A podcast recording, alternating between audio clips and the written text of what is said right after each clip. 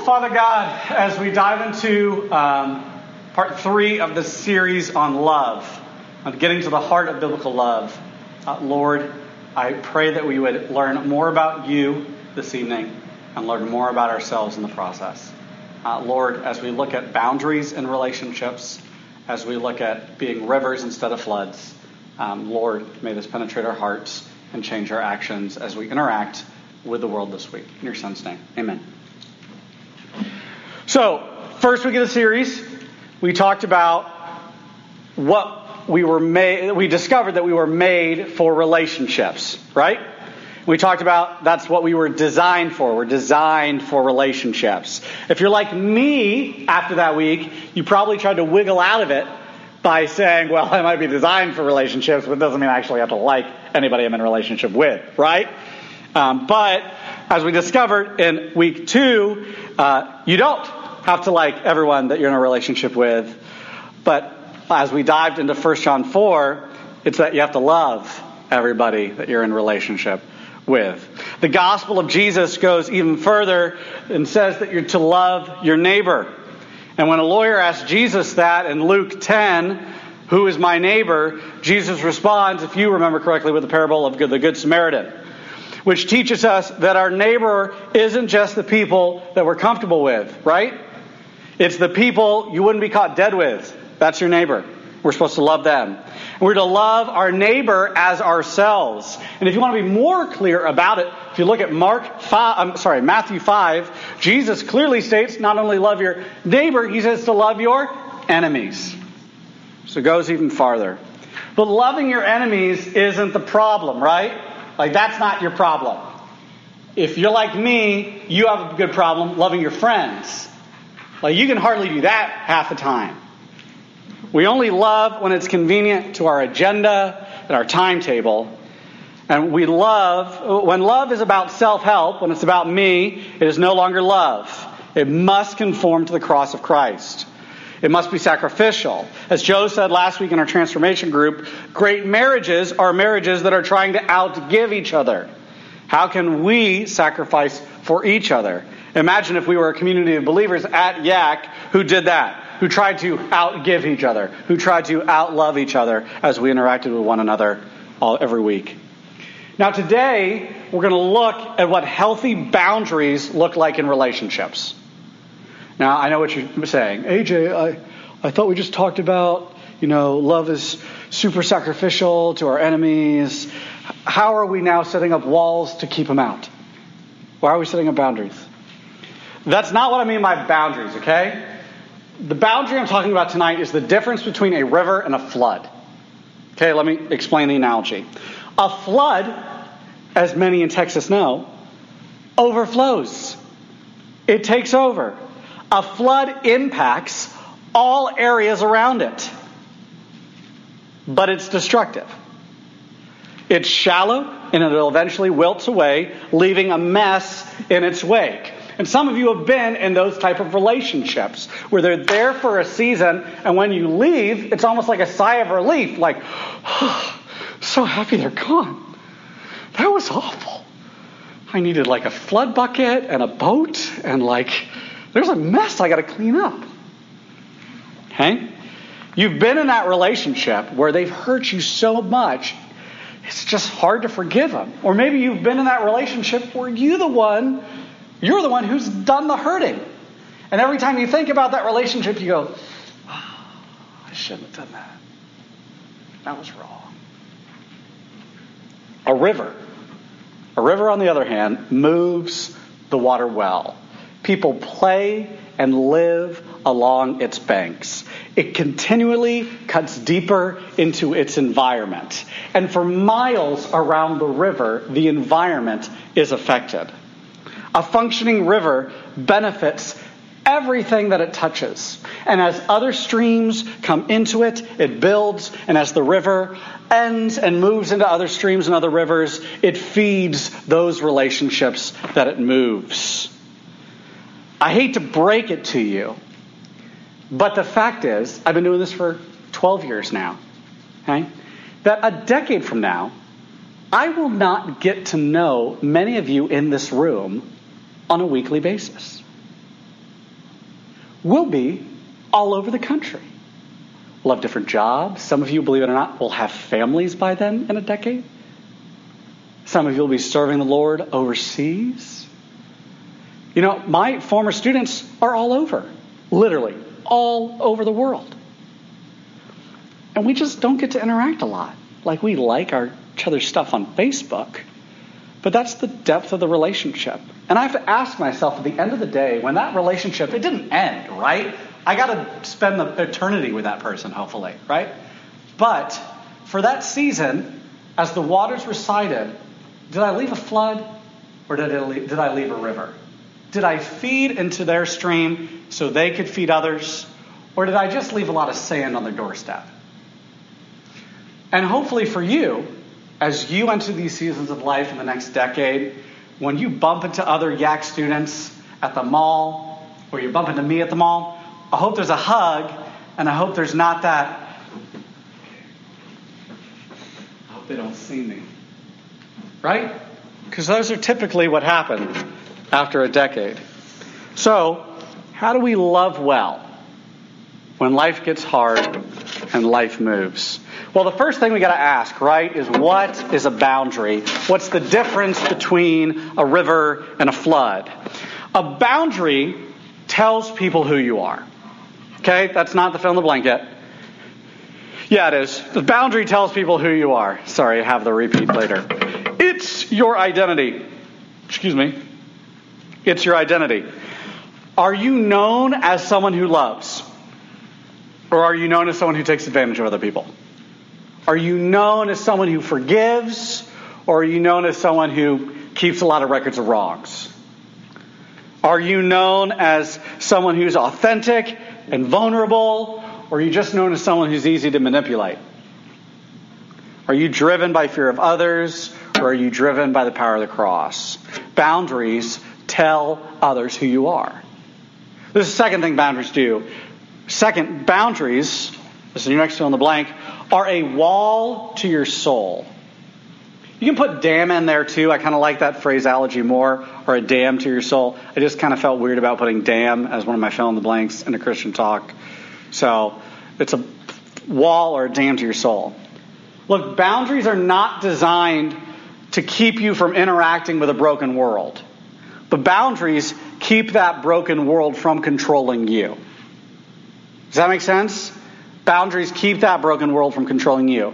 It makes you the influencer and not the one who's corrupted by bad company. Dr. Henry Cloud reminds us in one of his books on boundaries that you, and only you, are responsible for what's inside your boundaries. If someone else is controlling your love, emotions, or values, they are not the problem. Your inability to set limits on their control is the problem. Boundaries are the key to keeping your very soul safe, protected, and growing. That's why boundaries are so important. And not only that, not just for you, at the same time, boundaries provide a safe foundation for friends in a broken world. If someone's not the wall that they can hold on to in a flood, they're just going to go along with the damage and destruction. Now, if you're like me, you fail this measure often. Not only are you corrupted by bad company, a lot of times you are the bad company. I'm selfish, I'm impatient, I'm prone to unwanted frustration. I give up on people and I assume the worst. That's why we started with the first two sermons in the series. And I plead with you if you missed a week or two weeks, go back. They're on iTunes. Listen to them. Listen to them. Listen to them. They're so good for you. Go back and listen. Because we have to ask for grace to be able to be defined by our Savior and not by our selfishness. We must be defined by cruciform love and not a love that is all give and take, which is what the world says with the naked baby with the bow and arrow. Remind yourself of who you are. You are a child of the Most High God. You're a temple of the Holy Spirit. The Spirit of God dwells within you and gives you the power to love. So it makes total sense that just before the most well known breakdown of love in 1 Corinthians 13, it's the love is patient, love is kind verse that they say and quote some point at every wedding. Paul sets up boundaries in which we are to love in the chapter before. He reminds us that we're in relationship with one another and we love one another as one body. So turn with me real quick, 1 Corinthians 12. Turn with me to 1 Corinthians 12. 1 Corinthians is in the New Testament. Matthew, Mark, Luke, and John, Acts, Romans, 2 Corinthians.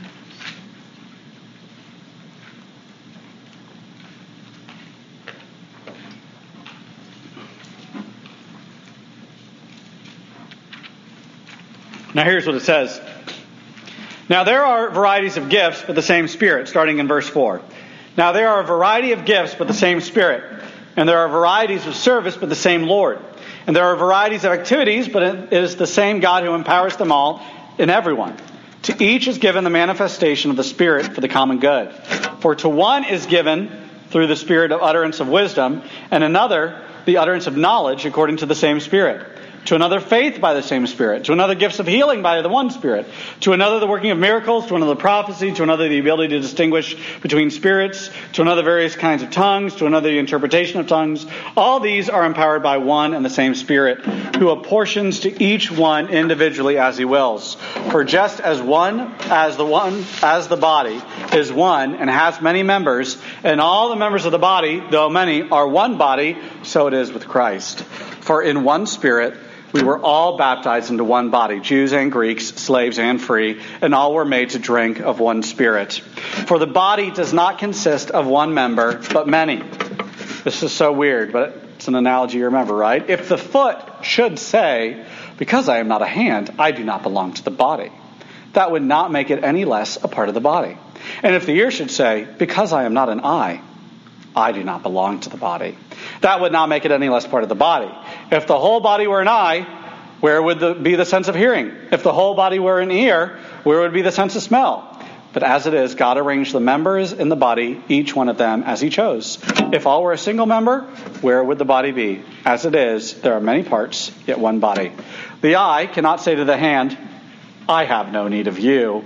Nor again, the head to the feet, I have no need of you. On the contrary, the parts of the body that seem to be weaker are indispensable. And on those parts of the body that we think less honorable, we bestow to the greatest honor. And our unpre- unpresentable parts are treated with greater, greater modesty, which our more presentable parts do not require. But God has so composed the body, giving greater honor to the part that lacked it, that there may be no division in the body, but that the members may have the same care for one another. If one member suffers, all suffer together. If one member is honored, all rejoice together. Now, to begin, this section on the body reminds us where we've been the last two weeks. It reminds us where we've been the last two weeks. So, as we move out of this Bible biology lesson, let's look at the first fill in the blank. This is what it first reminds us of. First, it reminds us that we are called to relationships. First, it reminds us we are called to relationships. We are made to be one body. As three persons, we're made to be one God. We will have different gifts, different ways we grow spiritually, different ways we deal with conflict, different way we hear the word of God, and that's all good. That's weird for some of you to hear because you're like, no, my way's best. These people are inept because they clearly lack my gift of wisdom. Okay? No, it's designed that way. You are not the center of the universe. Your interpretation is not the center of the universe. Christ is the center of the universe, and you play a part in his story by being a part of the body. Some of the questions we will cover in transformation groups are how do we fit in the body tonight? What are our giftings and what can we add? Transformation group questions are up here, leaders. Second, so next on the blank, we don't get to be selfish with our love. We don't get to be selfish with our love.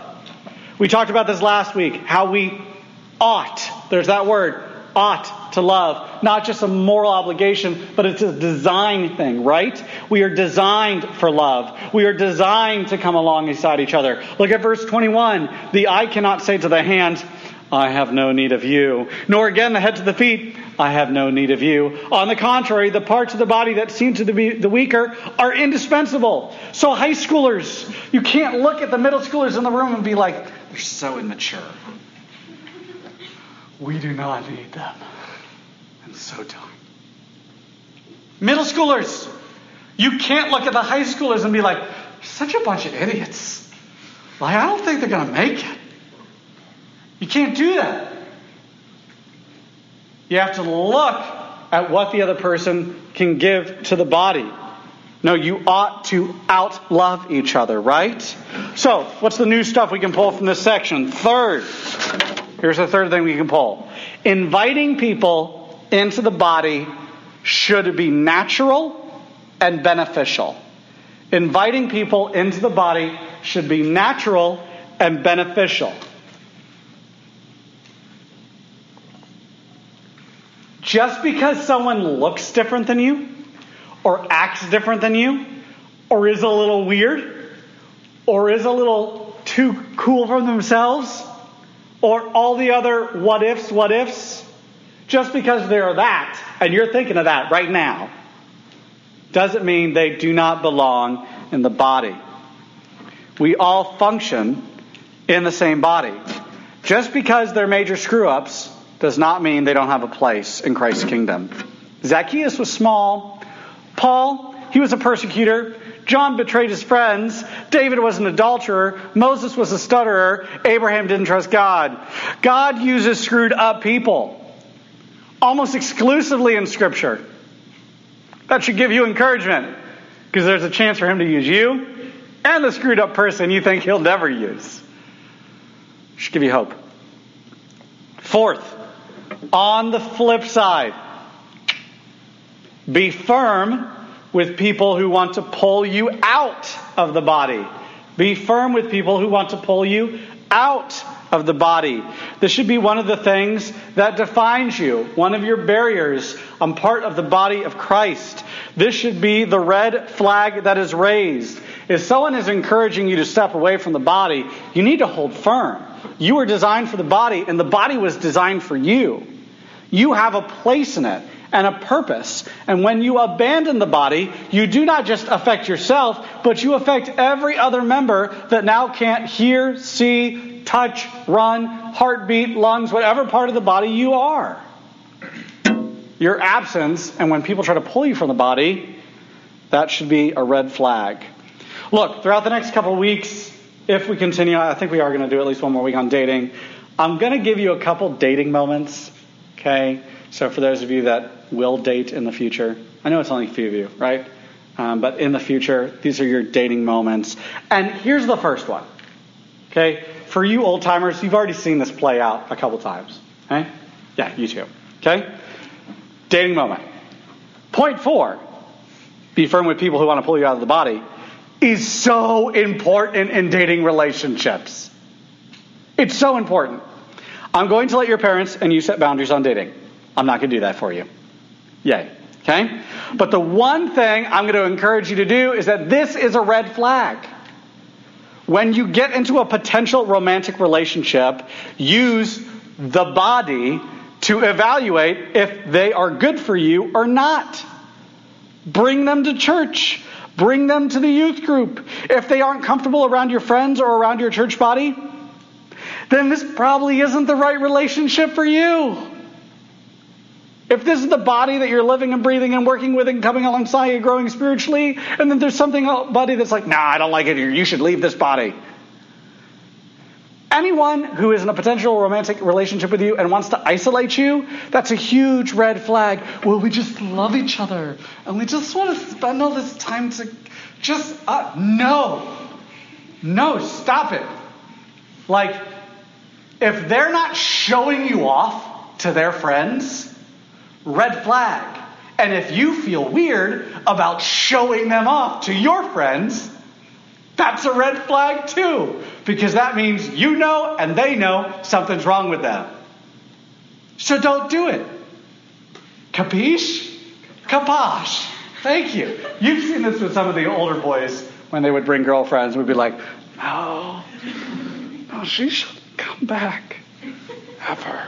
Um, so, you, I mean, we saw it, you know? One in particular I can think of. Um, so, look, look, you might have loved the book Twilight, but it doesn't work in real life, right? Like, it doesn't. Like, my boyfriend's a vampire. We hang out all the time.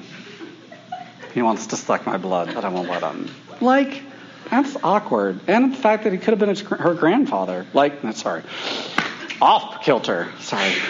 Just weird book series. Okay? And this all leads me to my fifth point. Okay? Fifth point. Does the other person you are in a relationship with need you or need Christ? Do they need you or need Christ? Look, it's kind of a trick question. I know I do that sometimes. If they're in the body, they'll need you and Christ. See how the body works? It's good. But if they're looking to fill the hole in their hearts with you, you're going to be disappointed and they're going to be sorely disappointed. Look, if someone's not a part of the body and has no desire to be part of the body, but just wants to use you, that thing's called a leech on the body. Leeches are not part of the body. They just suck your blood. Okay? They just drain your energy. They just are leeches. Okay?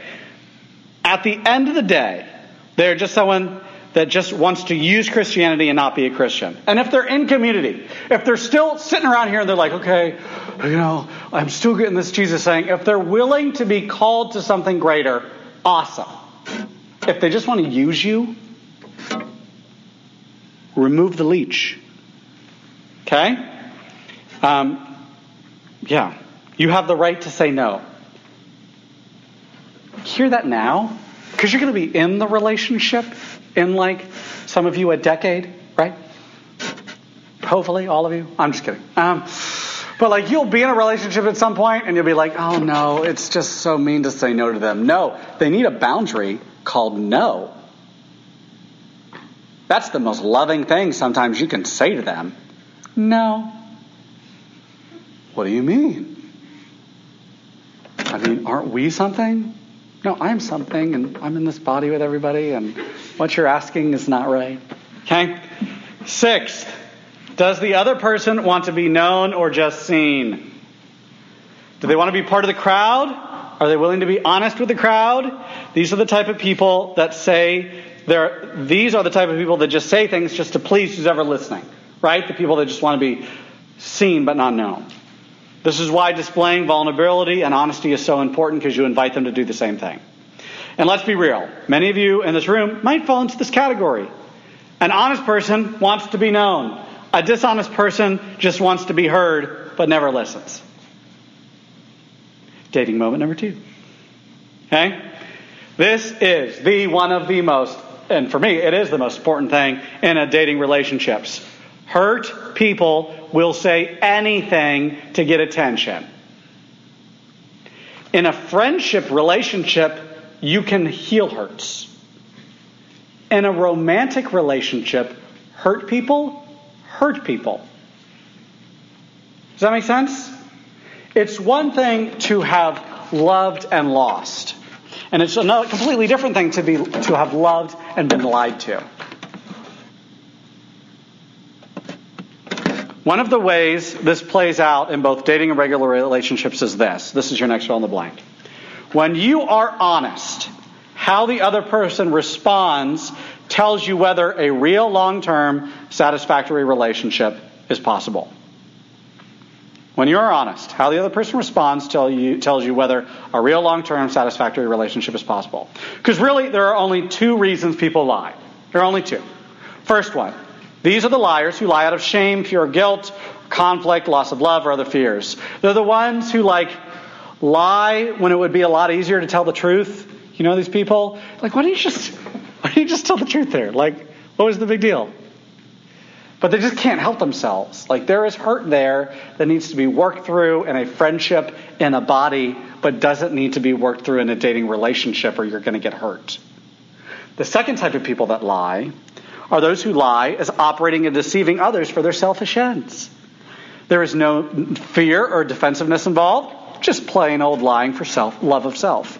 If you have a relationship built on a lie, you have a relationship built on nothing. Nothing.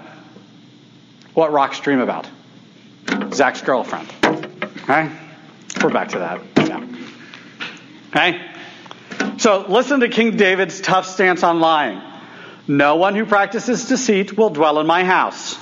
No one who speaks falsely will stand in my presence. King had a pretty uh, decent, what do we call that? Boundary. Use that in your relationships. Okay? So be willing, so be someone willing to be honest. That should be one of your boundaries. Be someone willing to be honest. And another barrier should be to expect honesty. You should expect it. Don't ever brush it off. The number of relationships I've dealt with with high schoolers, they're like, well, you know, that was just one time, or, okay, seven times. Like, they like justify it, like to no end. No. Healthy people don't do that. Have a boundary. Okay? It's one of the things that you must love living up to. And, and if someone hurts you, someone lies to you, you need to say this Hey, blank, it really hurt me that you lied to me.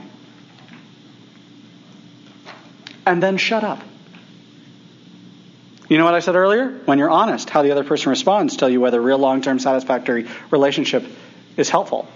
So when you call somebody else, hey, X person, what you said really hurt me. I, I wish you had told me the truth on that. Why did, why did you lie?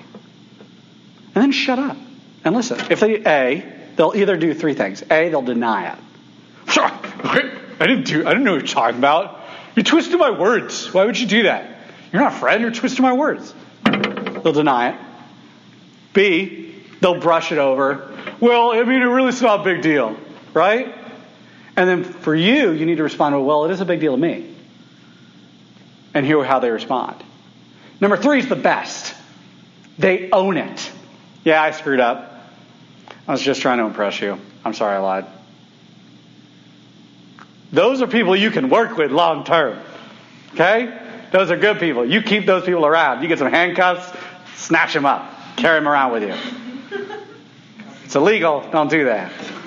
Okay? But that's good. You want honest people in relationships. Here's your dating moment. If you are a, in a relationship with a potential romantic partner and they do A or B, dump them. Right? Like, can't be in a relationship with you. Like, I think you're an awesome person. I'd still love to be your friend, but until you work on this line thing, I just can't, I can't trust you. Dump them. Especially if it's like the first couple months of a relationship, that's when they're on their best behavior. If they're pulling this junk and it's like month one, wait till year two. It doesn't get better if you don't have a healthy boundary set up to direct it. If you let them be a flood in your life and not a river. See, see how that literally practically plays out? Okay.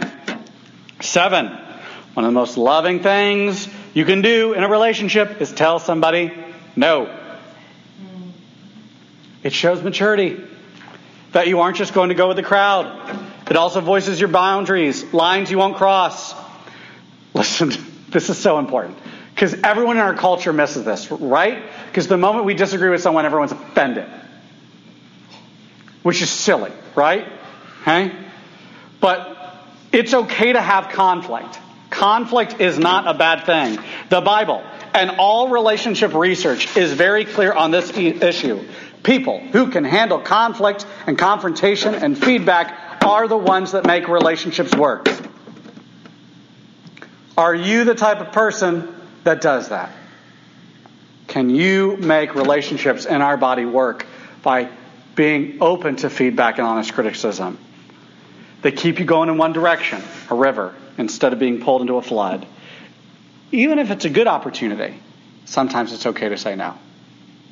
That's a hard one for me, right? People pleaser AJ. Well, oh, I mean, it's, it's good. Jesus likes it.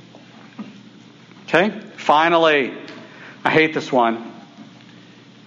There is a point to shaking the dust from your feet. There is a point from shaking the dust from your feet. So this is what I mean. Bible times, they go into the village, they preach the gospel. If they like kicked them out or yelling at them, cursing them to get to the edge of the town, and they'd shake the dust off their feet, which is their way of just saying, okay, fine, like I'm done with you. Okay, scripture. So the disciples would go into the villages. Point one, they'd seek relationships. Offering the gospel. Point two, open up to love. Inviting people into the body. Point three, it's natural and beneficial. The disciples were focused on the mission and wouldn't abandon the church body, even if there was a really hot body in the village. You know what I'm saying? Point four. And if people were going to be a leech who just wants to be heard and won't take no for an answer, then it might be time to shake the dust from your feet and move on.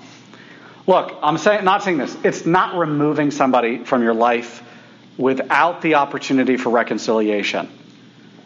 We are to forgive seven times 70. Okay? But if you want to flood people's lives, but if they want to flood people's lives and not be a river, then let them. You don't got to be a part of it. So, what do we do with these people? Of all the different types we're going to interact with the boundaries. This is your next three fill in the blanks. They're pretty quick. Pray for those who want life to be all about them. Pray for those who want life to be all about them. The ones that are lying, the ones that are leeches, the ones that want to be seen but not known. You need to pray for those people. I'm not saying you stop interacting with them. That's not the point of boundaries. Boundaries are to protect you, not to remove you from them. Two, provide them with an avenue to walk down if they want to. Hey, I'd love for us to be friends, but you got to stop lying to me. What you're saying is you can literally be my friend whenever you want. Stop lying. You can even occasionally invite them to things still. Hey, a bunch of us are going to the softball game this week. You want to come? Sure. And provide them opportunities to succeed and fail again. It's the hardest part. Because you will interact with people that will fail you over and over and over and over and over. But you're giving them opportunities to succeed. Lastly, but having boundaries will allow them to not walk all over you and protect you from being dragged down the same path. I know just as many Christians who were just like you a decade ago who didn't set up boundaries and they got to college and their life got really hard because they got dragged in with people that they had no business being around because they didn't know who they were. And they pulled themselves out of the body and they thought it was going to be okay. Right? Use these, set themselves up. This is just the beginning of the conversation. This is clearly not the end. So, to wait.